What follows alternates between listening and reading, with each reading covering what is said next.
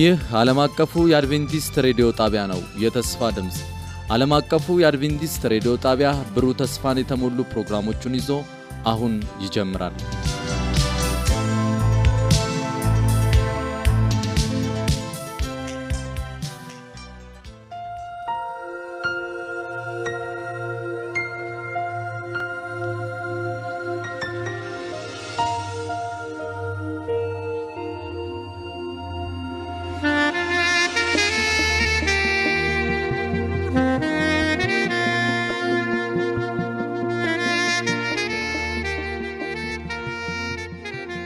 ሰላም ጤና ስጥልን። የተወደዳችሁ የዓለም አቀፉ የአድቬንቲስት ሬዲዮ አድማጮች እንደምን አላችሁ?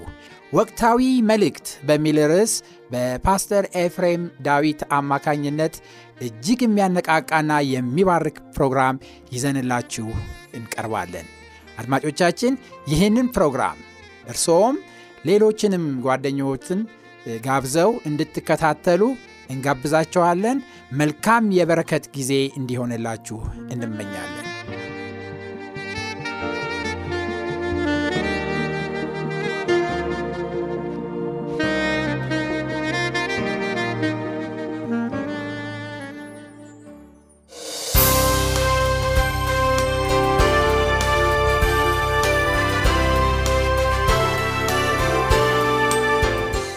ወቅታዊ መልእክት በፓስተር ኤፍሬም ዳዊት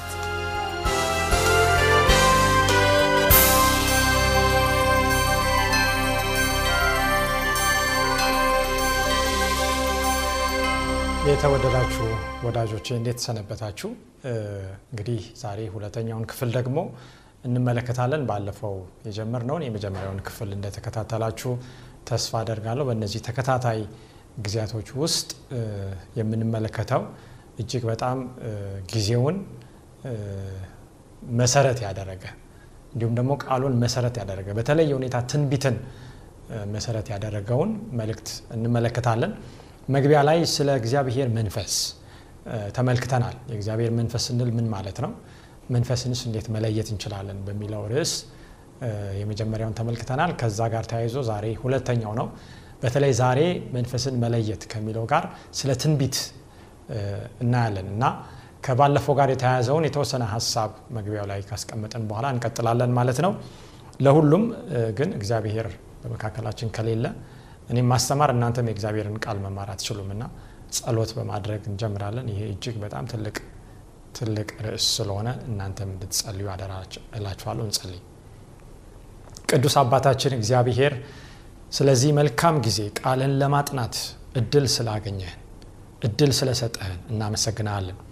አሁንም በመካከላችን እንድትገኝ እኔን እንድትናገር ለህዝብ እንድትናገር መማርና ወይም ደግሞ ማስተማር ብቻ ሳይሆን በዚህ መንፈስ በእርግጥ መሞላት ከዛ በኋላ ደግሞ ኢየሱስን ህይወቱን ባህሪውን ማሳየት ወንጌልን መመስከር የመጨረሻውን መልእክት ማዳረስ እንዲሆንልን የተነገረው የተስፋ ቃል ሁሉ እውን እንዲሆንልን በፍጥነት እንማጸናለን። ጊዜው እያለቀ ብዙዎች በጎናችን እንደ ቅጠል እየረገፉ ነውና እባክህ መንፈስን ላክልን እንላለን። በጌታ በኢየሱስ ክርስቶስ ስም አሜን። ነቢዩ መጥምቁ ዮሐንስ በሱ የነበረው የትንቢት መንፈስ አስቀድሞ በሄኖክ የነበረው ነው፣ በኖህ የነበረው ነው፣ በአብርሃም የነበረው ነው። በእነሱ ምንድን ያደረገው? በሄኖክ ወቀሰ ኃጢአተኞችን ዓለምን ኮነነ። በኖህ የነበረው የትንቢት መንፈስ እንደገና በመጥመቁ ዮሐንስም የኃጢአታቸው ስርየት የሆነውን የመዳን እውቀት ለህዝቡ ሰጠ። ምንድን ነው ይህ መንፈስ? ሰውን ወደ መዳን የሚያመጣ ነው። ሰውን ወደ መታዘዝ የሚያመጣ ነው። ሰውን ለሰማያዊ ነገር የሚያዘጋጅ ነው። መንፈስን መለየት ያለብን ሰዓት ነው። በትንቢት ብዙ የሚነገር ስላለ በትንቢት ስም ዮሐንስ 1 29 ምንድን ነው ጌታችን በሚመጣበት ጊዜ መጥመቁ ዮሐንስ ያለው እነሆ የእግዚአብሔር በግ የዓለምን ኃጢአት ምን የሚል የሚያስወግድ ኃጢአት የሚሸፈን የሚከደን የሚደበቅ የሚደባበስ ሳይሆን ምን መሆን ያለበት ነው? የሚወገድ። ለዚህ ነው የእግዚአብሔር መንፈስ የሚሰጠው። ቀጥለን ስለ መጥመቁ ዮሐንስ ስንመለከት ማቴዎስ 3 8 ላይ እንግዲህ ለንስሐ የሚገባ ፍሬ አድርጉ። አሁንስ ምሳር ወይም የዛፍ መቁረጫ በዛፎች ስር ተቀምጧል እንግዲህ መልካም ፍሬ የማያደርጉ ዛፍ ሁሉ ምን ይላል? ይቆረጣል፣ ወደ እሳትም ይጣላል። አያችሁ፣ ስለ ፍርድ ይወቅሳል። ሰዎች ባይታዘዙ፣ ሰዎች ያላቸውን ለሌሎች ባያካፍሉ። ምክንያቱም የዮሐንስ ስብከት አንዱ ያላችሁን አካፍሉ ነው። በግፍ ሰዎችን አትበድሉ ነው። ንስሐ ግቡ፣ የእግዚአብሔር መንግስት ቀርባለች ነው። ይህንን ካላደረጉ እንደሚቆረጥ ዛፍ ፍሬ የማያፈራ ሁሉ እንደሚቆረጥ ተናግሯል። ይህ መንፈስ በመጥመቁ ዮሐንስ ውስጥ የነበረው ምክንያቱም መንፈስ ቅዱስ መጥቶ ስለ ኃጢአት፣ ስለ ጽድቅ፣ ስለ ፍርድ ዓለምን ይወቅሳል የሚለውን በመጀመሪያው ክፍል ተመልክተናል። ሌላው ነቢያት በምን ክፍል ይመደባሉ ብለን ስናይ በሁለተኛ ደረጃ መጽሐፍ ቅዱስ የጻፉ ነቢያት ናቸው። መጽሐፍ ቅዱስ የጻፉና መጽሐፋቸውም ደግሞ በመጽሐፍ ቅዱስ ውስጥ የተካተቱ ነቢያቶችን እንመለከታለን። ከዚህ ውስጥ አንዱ ሙሴ ነው። ሌላው ኢሳይያስ ነው። ኤርሚያስ፣ ሕዝቅኤል፣ ዳንኤል፣ ሆሴ፣ አሞጽ፣ ኢዮኤል፣ ዮሐንስ፣ ጳውሎስ እነዚህ የእግዚአብሔር ነቢያት እግዚአብሔር የትንቢት መንፈስ የነበረባቸው በዛም መንፈስ ተነድተው መጽሐፍ ቅዱስን የጻፉ ናቸው። መጽሐፋቸውን በመጽሐፍ ቅዱስ ውስጥ የተካተተ canonical prophets የምንላቸው ናቸው። ሙሴን እንመልከት። ዘዳግም 18 15 ላይ አምላክ እግዚአብሔር ከአንተ መካከል ከወንድሞችህ እንደኔ ያለ ነቢይ ያስነሳልሃል፣ እርሱንም ታዳምጣለህ ይላል። ሙሴ ነው የሚናገረው። ስለ ኢየሱስ ስለ መሲሁ ነው። እንደኔ ያለ ነቢይ ያስነሳል፣ እኔም ነቢይ ነኝ የሚለውን እየመሰከረ ነው። ምክንያቱም በሙሴ ውስጥ የነበረው የትንቢት መንፈስ ምን ነበረ? ሆሴ 12 14 ምንድን ያደረገው? ሆሴ 12 14 እግዚአብሔርም በነቢይ እጅ እስራኤልን ከግብፅ አወጣ፣ በነቢይም እጅ ጠበቀው ይላል። አያችሁ፣ ግብፅ ውስጥ የነበረው የእስራኤል ሕዝብ በባርነት ውስጥ ነበረ። ዛሬም ሰው በኃጢአት ባርነት ውስጥ መንፈሳዊ በሆነ ግብፅ ውስጥ ሊሆን ይችላል። ከዛ የሚያወጣ ነቢይ ያስፈልጋል። ያ ነቢይ ሙሴ ነው። ሙሴ ኢየሱስን ይወክል ነበር። ዛሬ ከመንፈሳዊ ግብፅ የሚያወጣው ኢየሱስ ነው። ይህ የትንቢት መንፈስ ምንድን ነው የሚያደርገው? ሰውን ከባርነት ነፃ የሚያወጣ ነው። ወደ ከነአን ወደ አዲሲቱ የሚመራ ነው። በተስፋ በሰሙትና በተናገራቸው ቃል ላይ በመታዘዝ ብቻ እንዲቀጥሉ የሚያበረታታ መንፈስ ነው። ይህ የትንቢት መንፈስ ዛሬም ሲመጣ ይህንን ነው የሚያደርገው። እንግዲህ ስለ ሙሴ እንደገና ደግሞ ስለ ሌሎችም ነቢያቶች እንመለከታለን። በዕብራውያን 11 ላይ ሐዋርያው ጳውሎስ ስለ እነዚህ ነቢያት ባህርያት አስቀምጧል እና ነቢያትንም መንፈስንም ትንቢትንም የምንለይበት የእግዚአብሔር ቃል ነው። ዕብራውያን 11 24 እንዲህ ይላል፣ ሙሴ ካደገ በኋላ የፈርዖን የልጅ ልጅ እንዳይባል በእምነት እምቢ አለ። ዓለምን ናቀ፣ ዓለምን ተወ። በዓለም ላይ የሚሰጠውን ድሎት የንጉሥ ልጅ የልጅ ልጅ ተብሎ መኖርን ያንን ትርፍ ተወ። ወገኖች እየሰማን ነው ብዬ ተስፋ አደርጋለሁ። ከግብፅም ብዙ ገንዘብ ይልቅ ስለ ክርስቶስ መነቀፍ እጅግ የሚበልጥ ባለጠግነት እንዲሆን አስቧል። ዛሬ ግን ትንቢት እንደ መነገጃ፣ እንደ ማትረፊያ፣ እንደ ሸቀጥ በዓለም ላይ ሀብታም ለመሆን መንገድ ሆነው። ይሄ ግን የኢየሱስ ትንቢት አይደለም። ይሄ የእግዚአብሔር የትንቢት መንፈስ አይደለም። ይሄ በነ ሙሴ የነበረው መንፈስ አይደለም። ዓለምን የሚያስንቅ ነው በእነሱ የነበረው ግብፅን የሚያስተው ነው። የንጉሥ ልጅ ልጅ መባልን የሚያስክድ ነው። ለጊዜው በኃጢአት ከሚገኝ ደስታ ይልቅ ከእግዚአብሔር ሕዝብ ጋር መከራ መቀበልን መረጠ። ከእግዚአብሔር ሕዝብ ጋር መከራን እንድንመርጥ የሚረዳ መንፈስም ብድራቱን ትኩር ብሎ ተመልክቷል። የንጉሥን ቁጣ ሳይፈራ የግብፅን አገር የተወ በእምነት ነበር። የማይታየውን እንደሚያየው አድርጎ ጸንቷልና አጥፊው የበኩሮቹን ልጆች እንዳይነካ ፋሲካና ደም መርጨትን በእምነት አደረገ። በእምነት የእግዚአብሔርን መንገድ መረጠ። ያንን ደግሞ በግ አርደ በዛ በእስራኤል ቤት ላይ አድርግ የሚለውን በእምነት አደረገ። ከእግዚአብሔር ሕዝብም ጋር መከራን ለመምረጥ በእምነት ይህንን ወሰነ ማለት ነው። ሌላው ኤርሚያስ ነው። ኤርሚያስ 231 ላይ ስለ ኤርሚያስ እንዲህ ይላል። መጽሐፍ ቅዱስ ከጻፉ ነቢያት መካከል ትውልዶ የእግዚአብሔርን ቃል ተመልከቱ። እነዚህ ነቢያት ወደ ማን ነበር የሚመሩት? ሰውን ወደ እግዚአብሔር ቃል፣ ሰውን ወደማይወድቀው፣ ወደማይሰበረው፣ ወደማይለወጠው ወደማይሻረው የእግዚአብሔር ነው ሰውን ሲያመላክቱ የነበረው። ኤርሚያስ 25 ቁጥር 11 እንዲህ ይላል፣ ይህችም ምድር ሁሉ ባድማና መደነቂያ ትሆናለች፣ እነዚህም አሕዛብ ለባቢሎን ንጉሥ ሰባ ዓመት ይገዛሉ። ሰባውም ዓመት በተፈጸመ ጊዜ የባቢሎን ንጉሥና ያንን ሕዝብ ስለ ኃጢአታቸው እቀጣለሁ ይላል እግዚአብሔር። የከላዳያንን ምድር ለዘላለም ባድማ አደርጋለሁ። ምንድን ነው የምንመለከተው? አይሁድ ወይም እስራኤል ለሰባ ዓመት በባርነት ውስጥ እንደሚወድቅ ነቢዩ ኤርሚያስ ተነበየ። ከሰባ ዓመት በኋላ እግዚአብሔር ህዝቡ ግን ነፃ እንደሚያወጣም ተነበየ። ይህ የትንቢት መንፈስ አሁንም የሚናገረው ስለ መዳን ጉዳይ ነው። ሰዎችን ከምርኮ ስለ ማውጣት ጉዳይ ነው። ምክንያቱም አስቀድሞ ከመጀመሪያ ጀምሮ በነቢያት ውስጥ የነበረው መንፈስ በነዚህ ኤርሚያስም ቀጥሎ በምንመለከተው በዳንኤልም ውስጥ ነበረ። ዳንኤል ምዕራፍ 9 ቁጥር 2 ሌላ መጽሐፍ ቅዱስ የጻፈው ነቢይ እኔ ዳንኤል የኢየሩሳሌም መፍረስ የሚፈጸምበትን ሰባውን ዓመት እግዚአብሔር በቃሉ ለነቢዩ ለኤርሚያስ የተናገረውን የዓመቱን ቁጥር በመጽሐፍ አስተዋልኩ። ነቢያት ሌላ ባህሪያቸው መጽሐፍ ቅዱስን ያጠናሉ ወይም ትንቢትን ያጠናሉ። ዳንኤል የኤርሚያስን መጽሐፍ ሲያጠና ነበር። ሰባ ዓመቱ ሲጠናቀቅ በቃሉ መሰረት ዳንኤል ጸሎቱን አደረገ። በዳንኤል ምዕራፍ 9 ላይ ዳንኤልን ጸሎት እንመለከታለን። በመጽሐፍ አስተዋልኩ ይላል። በእግዚአብሔር የትንቢት መንፈስ እነዚህ ነቢያት መጽሐፍን ያስተውላሉ፣ ለሕዝብም ይገልጣሉ፣ በዛም ተስፋ ቃል ይኖራሉ ማለት ነው። በሶስተኛ ደረጃ የምናገኛቸው ነቢያት አስቀድመን እንግዲህ በአንደኛ ደረጃ ለማስታወስ ያህል መጽሐፍ ቅዱስ ያልጻፉ መልእክታቸው ግን በመጽሐፍ ቅዱስ ውስጥ የተካተተ፣ በሁለተኛ ደረጃ መጽሐፍ ቅዱስ የጻፉ መጽሐፋቸውን በመጽሐፍ ቅዱስ ውስጥ የተካተቱ ናቸው። በሶስተኛ ደረጃ የምናገኛቸው ደግሞ መጽሐፍ የጻፉ ነገር ግን መጽሐፋቸው በመጽሐፍ ቅዱስ ውስጥ ያልተካተተ ነቢያት ናቸው። ለምሳሌ ናታንን እንመለከታለን፣ ጋድን እንመለከታለን። በአንደኛ ዜና ምዕራፍ 29 ቁጥር 29 በዛ ስፍራ ሄዳችሁ ብታዩ እነዚህ ነቢያት እንዴት ተገልጠዋል? አንድ ንጉሥ ይሞታል። አንድ ንጉሥ ከሞተ በኋላ የእከሌ የእከሌ ንጉሥ ታሪክ በነቢዩ በናታን መጽሐፍ የተጻፈ አይደለምን? በነቢዩ ጋድ በነቢዩ ሸሚያ መጽሐፍ የተጻፈ አይደለምን? ይላል መጽሐፍ ቅዱስ። ነገር ግን መጽሐፈ ናታን ወይም መጽሐፈ ጋድ ወይም መጽሐፈ ሸሚያ የሚል መጽሐፍ አናገኝም።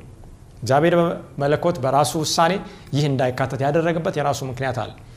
ሌሎቹ ስማቸውን ለመጥቀስ ያህል በኢያሱ ምዕራፍ 10 ቁጥር 13 ያሻር የሚባለው ነቢይ እናገኛለን። በሁለተኛ ዜና 12 15 አዶን እናገኛለን። ኦህያን እናገኛለን። በሁለተኛ ዜና 99 እዩንም እናገኛለን። በሁለተኛ ዜና 20 34 መጽሐፍ እንዳላቸው መጽሐፋቸው እንዳልተካተተ። በአራተኛ ደረጃ የምናገኛቸው ነቢያት ደግሞ መጽሐፍ አልጻፉም።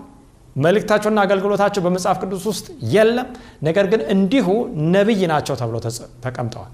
ለምሳሌ በሐዋርያ ሥራ 21 ቁጥር 9 ላይ አራቱ የወንጌላዊ የፊልጶስ ሴት ልጆች ነቢያት እንደሆኑ ሐዋርያው ሉቃስ ይመሰክራል። ምክንያቱም ሐዋርያው ሉቃስ ሐዋርያ ሥራ እንደጻፈን እናውቃለንና። እንግዲህ አራት የነቢያት ክፍል እንዳለ እንመለከታለን። እነዚህ ሁሉ ውስጥ የነበረው ያ የትንቢት መንፈስ ሲናገር ሲያደርግ የነበረው ደግሞ ወጥ የሆነ ዛሬም ደግሞ በተመሳሳይ መልኩ የሚቀጥል ስራ እንደሆነ እናያለን ማለት ነው። እስቲ የእነዚህ ነቢያት ባህሪዎች አሁንም ጳውሎስ ሲያጠቃልል በዕብራውያን ምዕራፍ 11 ቁጥር 33 ላይ እንመልከት። እነርሱ እነዚህ ነቢያት በእምነት መንግስታትን ድል ነሱ። እነማን ናቸው ድል የነሱት? እነ ዳንኤልን እንመልከት። ከዳንኤል ጋር የነበሩ ጓደኞችን እንመልከት። ከዛ በፊት የነበሩትን እነ ሙሴን እንመልከት። ነገስታትን መንግስታትን ድል ነስተዋል። ጽድቅን አደረጉ። የተሰጠውን የተስፋ ቃል አገኙ። የአንበሶችን አፍ ዘጉ። የእሳትን ኃይል አጠፉ። አናንያ፣ ሚሳኤል፣ ሲድራቅ፣ ሚሳቅ፣ አብደናጎም ከሴፍ ስለት አመለጡ። ከድካማቸው በረቱ። በጦርነት ኃይለኞች ሆኑ። የባዕድ ጭፍሮችን አባረሩ። ሴቶች ሙታናቸውን በትንሣኤ የተቀበሉ ከነዚህ ነቢያት ከነዚህ አገልግሎት የተነሳ ሌሎችም መዳንን ሳይቀበሉ የሚበልጠውን ትንሣኤ እንዲያገኙ እስከ ሞት ድረስ ተደበደቡ። ሌሎችም መዘበቻ በመሆንና በመገረፍ ከዚህም በላይ በእስራትና በወህኒ ተፈተኑ። በድንጋይ ተወግሮ ሞቱ፣ ተፈተኑ። በመጋዝ ተሰነጠቁ፣ በሰይፍ ተገድለው ሞቱ። ሁሉን እያጡ መከራን እየተቀበሉ እየተጨነቁ የበግና የፍየል ሌጦ ለብሰው ዞሩ። ዓለም አልተገባቸውምና በምድረ በዳና በተራራ በዋሻና በምድር ጉድጓድ ተቅበዘበዙ። በጣም ይገርማል። ይህንን ይዘን ዛሬ ነቢይ የሚሉ ሰዎችን ግን ስናነጻጽር ራሳችሁ ወገኖች ሚዛን ላይ አስቀምጡና ፍረዱ። በመጽሐፍ ቅዱስ የምናገኛቸው ነቢያትና ዛሬ ነቢይ ነኝ ብሎ የሚናገር ሰው የሚኖረው ሕይወት በእርግጥ ያ ነቢይ የእግዚአብሔር ነቢይ ነው ወይስ አይደለም ብሎ ሰው እንዲወስን ያደርገዋል። ለዚህ ነው ማቴዎስ 24 ቁጥር 3 እስቲ ንገረን የምትለው ሁሉ መቼ ይሆናል? የመምጣትና የዓለም መጨረሻ ምልክት ምንድን ነው ብለው ደቀ መዛሙርት ክርስቶስን በሚጠይቁበት ጊዜ ምንድን ያላቸው? ብዙ ሐሰተኞች ነቢያቶች ምን ይላሉ? ይነሳሉ። ጥቂት አይደለም፣ ብዙዎች። ብዙዎችንም ምን ይላሉ? ያስታሉ በማለት ክርስቶስ የኢየሩሳሌም ጥፋት አንዱ ምልክት ምን እንደሆነ ተናግሯል። የኢየሩሳሌም ጥፋት ብቻ ምን እንደሆነ ምልክቱ በማቴዎስ 24 ምን እንደሆነ ብቻ ሳይሆን የዓለም ፍጻሜ ጥፋት ምልክት አንዱ የሐሰተኛ ነቢያቶች መብዛት ነው። ሐሰተኛ ነቢያቶች በእርግጥ በዚያን ጊዜ ተነስተው ብዛት ያላቸውን ህዝቦች በማሳብ ወደ ምድረ በዳ መርተው ነበር። አስማተኞችና ጠንቋዮች ታላቅ ኃይል እንዳላቸው እየተናገሩ ብዙዎችን ሰዎች ወደ ተራራማ ቦታዎች እንዲመጡ አድርገው ነበር። አስማተኞችና ጠንቋዮች በሙሴ ጊዜ አስማተኞች ነበሩ፣ ጠንቋዮች ነበሩ። በዮሴፍ ጊዜ ዮሴፍ በግብፅ በነበረበት ጊዜ አስማተኞችና ጠንቋዮች ነበሩ። የንጉሥን ህልም ትርጉሙን ሊነግሩ አልቻሉም። በዳንኤል ጊዜ ሐሰተኛ ነቢያት፣ አስማተኞችና ጠንቋዮች ነበሩ። የትንቢቱን ወይም ናቡከደነጾር ያየውን ህልም ሊተረጉሙ አልቻሉም። ትንቢትን መረዳት አልቻሉም። ብዙዎችን ግን ያስቱ ነበረ። ምክንያቱም በሙሴ ጊዜ የነበሩ እነዛ ሐሰተኛ ነቢያት ሙሴ በትሩን በሚጥልበት ጊዜ እባብ ሆነ፣ እነሱም አስመስለው ያንን እባብ እንዳደረጉ እንመለከታለን። ስለዚህ ነው አስመሳይ ትንቢት፣ አስመሳይ ፈውስ፣ አስመሳይ ኃይል፣ አስመሳይ የእግዚአብሔር ስራ ነገር ግን የሰይጣን ስራ እንደሆነ ዛሬም እንመለከታለን በብዛት። ነገር ግን ይህ ትንቢት የተነገረው ለመጨረሻው ቀን ነው። ሐሰተኛ ነቢያቶች ይነሳሉ። ይህ ምልክት ለዳግም ምጽአቱ መዳረስ ምልክት እንዲሆን ነው የተሰጠው ይላል የዘመናት ምኞት የሚል መጽሐፍ ማቴዎስ 24 ላይ ጌታችን የተናገረው ተንተርሶ ማለት ነው። የዳግም ምጽአቱ ትልቁ ምልክት ዛሬ በከተማ በገጠር የምናየው የሐሰተኛ ትንቢትና ነቢያት እንደ አሸን መፍላት ነው። ሐሰተኛ ነቢያቶች ብቻ ሳይሆኑ የሚነሱት ሐሰተኛ ክርስቶሶች እንደሆኑ ማቴዎስ 24 24 ላይ እንመለከታለን። ቢቻላቸውስ የተመረጡትን እንኳን እስኪያስቱ ድረስ ታላላቅ ምልክትና ምን ያሳያሉ? ድንቅ ያሳያሉ። ነገር ግን አስቀድሞ ትንቢት እንዴት እንደመጣ በሁለተኛ ጴጥሮስ ምዕራፍ 1 ቁጥር 21 ላይ እንመልከት። ትንቢት ከቶ በሰው ፍቃድ አልመጣም። የእግዚአብሔር ቃል ከሆነ ከእግዚአብሔር የተላከ ትንቢት ከሆነ በሰው ፍቃድ በባለ ራእይ በነቢይ በሐዋርያ ነኝ በሚል ሊነገር አይችልም። ከቶ በሰው ፍቃድ ሊመጣ አይችልም። ዳሩ ግን በእግዚአብሔር ተልከው ቅዱሳን ሰዎች በመንፈስ ቅዱስ ተነድተው ተናገሩ። ወገኖች ዛሬ በምናዳምጥበት በምናይበት ጊዜ እነዚህ ቅዱሳን ሰዎች ናቸው ወይ በመንፈስ ቅዱስ ተነድተው ነው ወይ የሚናገሩት የሚለውን ዛሬ ሁላችንም ቁጭ ብለን መንፈስን መፈተን መቻል አለብን። በሞኝነት የምንቀበልበት ጊዜ አይደለም። እግዚአብሔር የእውቀት እንደገና ደግሞ የማስተዋል መንፈስ ይሰጠናል እኛ ከፈለግን። ስለዚህ መንፈስን መፈተን መንፈስን መለየት እንደሚገባን አንደኛ ዮሐንስ አራት ቁጥር አንድ ላይ ወዳጆች ሆይ መንፈስን ሁሉ አትመኑ፣ ነገር ግን መናፍስ ከእግዚአብሔር ሆነው እንደሆነ መርምሩ። ብዙዎች ሐሰተኛ ነቢያት ወደ ዓለም ወጥተዋል። በሐዋርያ ዮሐንስ የዛሬ 2000 ዓመት ብዙዎች ወደ ዓለም ሐሰተኛ ነቢያቶች ከወጡ ዛሬ ምድሪቱ ሁሉ ተጥለቅልቃለች ማለት ነው። ያንን እንግዲህ በብዙ እጥፍ አባሶ ዛሬ ይህንን ማሰብ ያስፈልጋል። አንደኛ ተሰሎንቄ አምስት ሀያ ትንቢትን አትናቁ፣ ሁሉን ፈትኑ፣ መልካሙን ያዙ፣ ከማናቸውም አይነት ክፉ ነገር ራቁ። የትኛውን ትንቢት ነው አትናቁ የሚለውን? ዛሬ ትንቢት አለኝ እግዚአብሔር አሳይቶኛል ተናግሮኛል የሚለውን ትንቢት ነው መጽሐፍ ቅዱስ የሚያወራው ወይስ መጽሐፍ ቅዱስ ላይ ያለውን ትንቢት ነው? በመጽሐፍ ቅዱስ የተጻፈውን በተለየ ሁኔታ በብሎ ኪዳን የተጻፈውን ትንቢት አትናቁ። እግዚአብሔር በዳንኤል ብሎም በራእይ ለዚህ ዘመን ለመጨረሻው ጊዜ ደግሞ ትንቢትን ሰጥቷል። ይህንን አትናቁ፣ ነገር ግን ፈትኑ፣ መርምሩ፣ መልካም የሆነውን ደግሞ ያዙ፣ ከማናቸውም አይነት ክፉ ነገር ምን በሉ ራቁ የሚለውን እንመለከታለን። እንግዲህ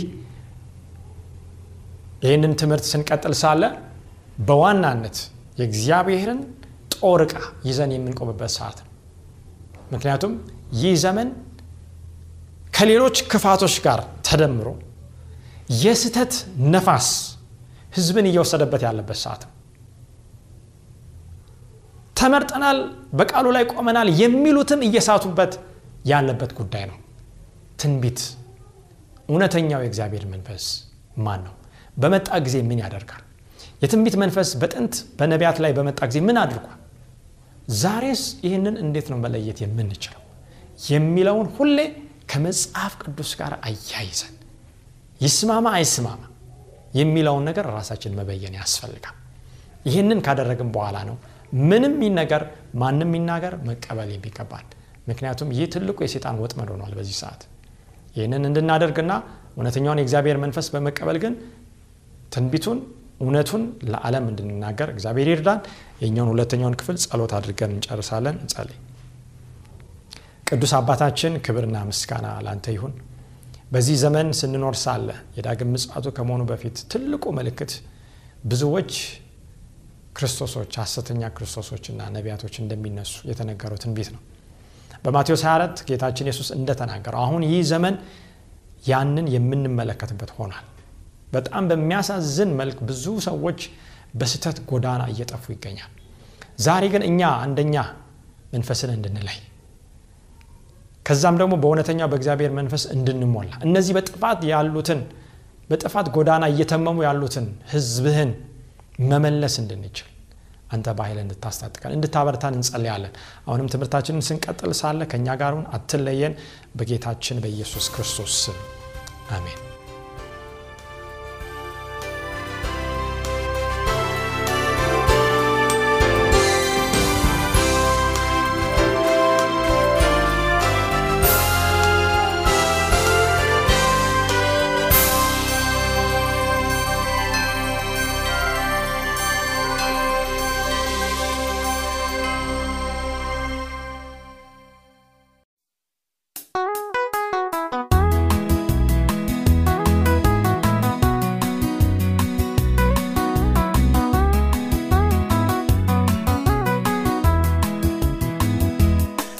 ስትጸልይ ልብህ ሐሴት ያደርጋል ወይ?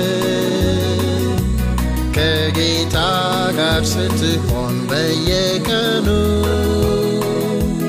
ከሰማይ የተላከ ያን አስደናቂ ፍቅሩን የሰጠ ጌታ ይምራሃል ወይ?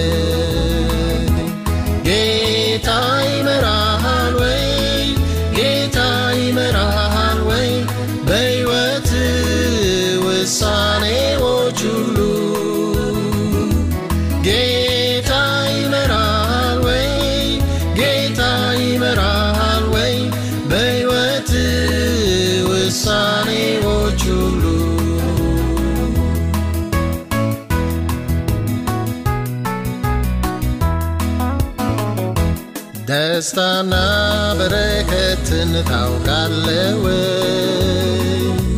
ስለ ጌታ ለሌሎች ስትመሰክር መከራ እንኳን ቢገጥም ይህንን በማድረግ በኢየሱስ ትታመናለህ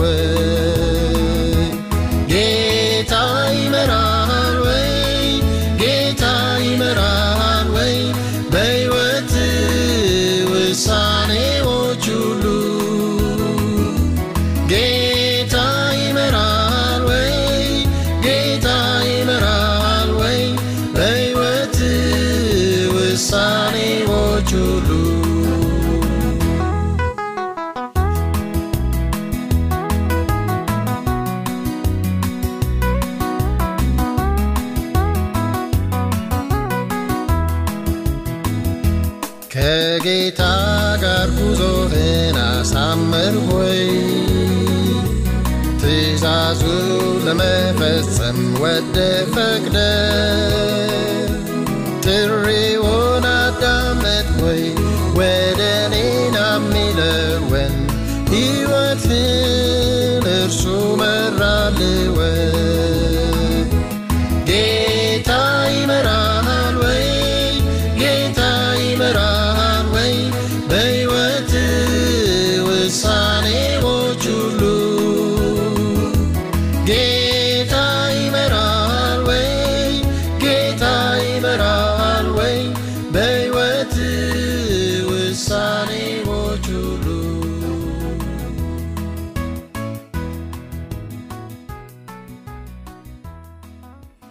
ጣፋጭ ዜማ እዘምራለሁ። በጸጋ ድኛለሁ ችግር መከራ ሁሉ ያበቃል። በጸጋው አሁን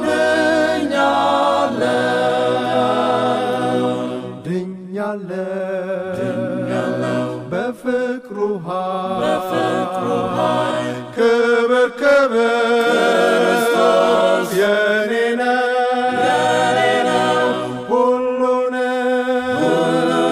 ለእርሱ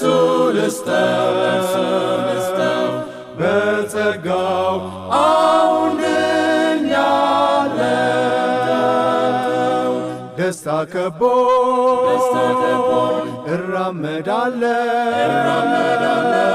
በጸጋው ድኛለሁ መንገዴ ሁሉ ክብር ተሞልቷል። በጸጋው አሁን ድኛለሁ ድኛለሁ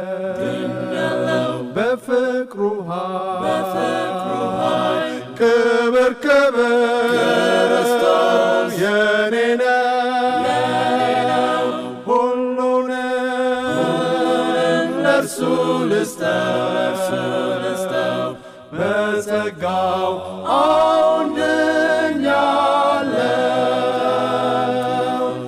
ድንቅ ነው አዳኝ ለኔ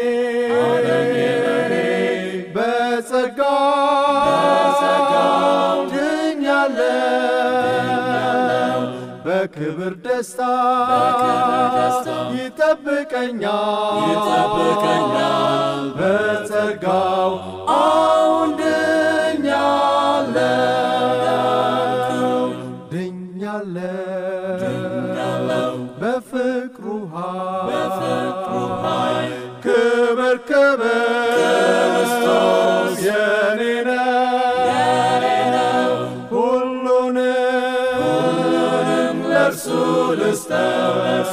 ልስጠው በጸጋው አሁን ድኛለሁ።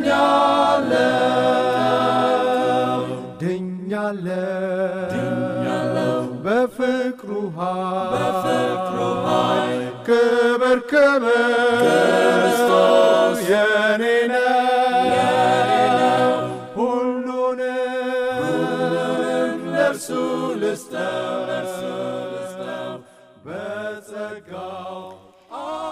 በዛሬው መልእክት እጅግ እንደተባረካችሁ እናምናለን። አድማጮቻችን ላላችሁ ጥያቄና አስተያየት በመልእክት ሳጥን ቁጥራችን 145 በስልክ ቁጥራችን 0910 82 81 82 ላይ ብታደርሱን አስፈላጊውን መረጃ ልንሰጣችሁ ዝግጁ ነን። በሚቀጥለው ፕሮግራም ተከታዩን ትምህርት ይዘንላችሁ እስከምንቀርብ ድረስ የእግዚአብሔር ጸጋና በረከት ከሁላችሁ ጋር ይሁን። ደና ሆኖልን